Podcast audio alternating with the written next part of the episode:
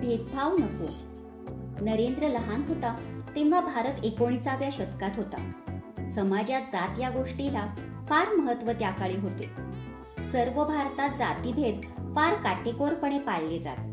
नरेंद्राच्या घरातही ते पाळले जात. नरेंद्राचे वडील एक नामांकित वकील होते. त्यांच्याकडे कामे घेऊन सर्व जातींचे लोक येत. पण गंमत अशी की प्रत्येक जातीच्या लोकांसाठी तेथे स्वतंत्र हुक्का ठेवलेला असेल त्या त्या जातीच्या माणसाने आपल्या जातीसाठी ठेवलेला हुक्काच ओढायचा अशी प्रथा होती. नरेंद्राला हे मोठे विचित्र वाटे. प्रत्येक हुक्क्यात काय वेगळेपण आहे हे आपण एकदा पहावेच असे त्याच्या मनात आले.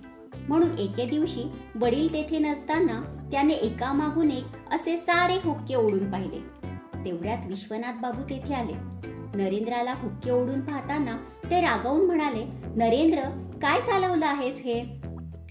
नरेंद्र म्हणाला बाबा तुमच्याकडे येणारी वेगवेगळी माणसं त्यांच्या त्यांच्या जातीचे हुक्के ओढताना मी पाहतो. पण आता मी सगळे हुक्के ओढून पाहिले तर ते एकसारखेच आहेत. येणारी सगळी माणसं ही एकसारखीच असतात ना? मग हे वेगवेगळे हुक्के कशासाठी? नरेंद्राच्या या प्रश्नावर विश्वनाथ बाबू निरुत्तर झाले.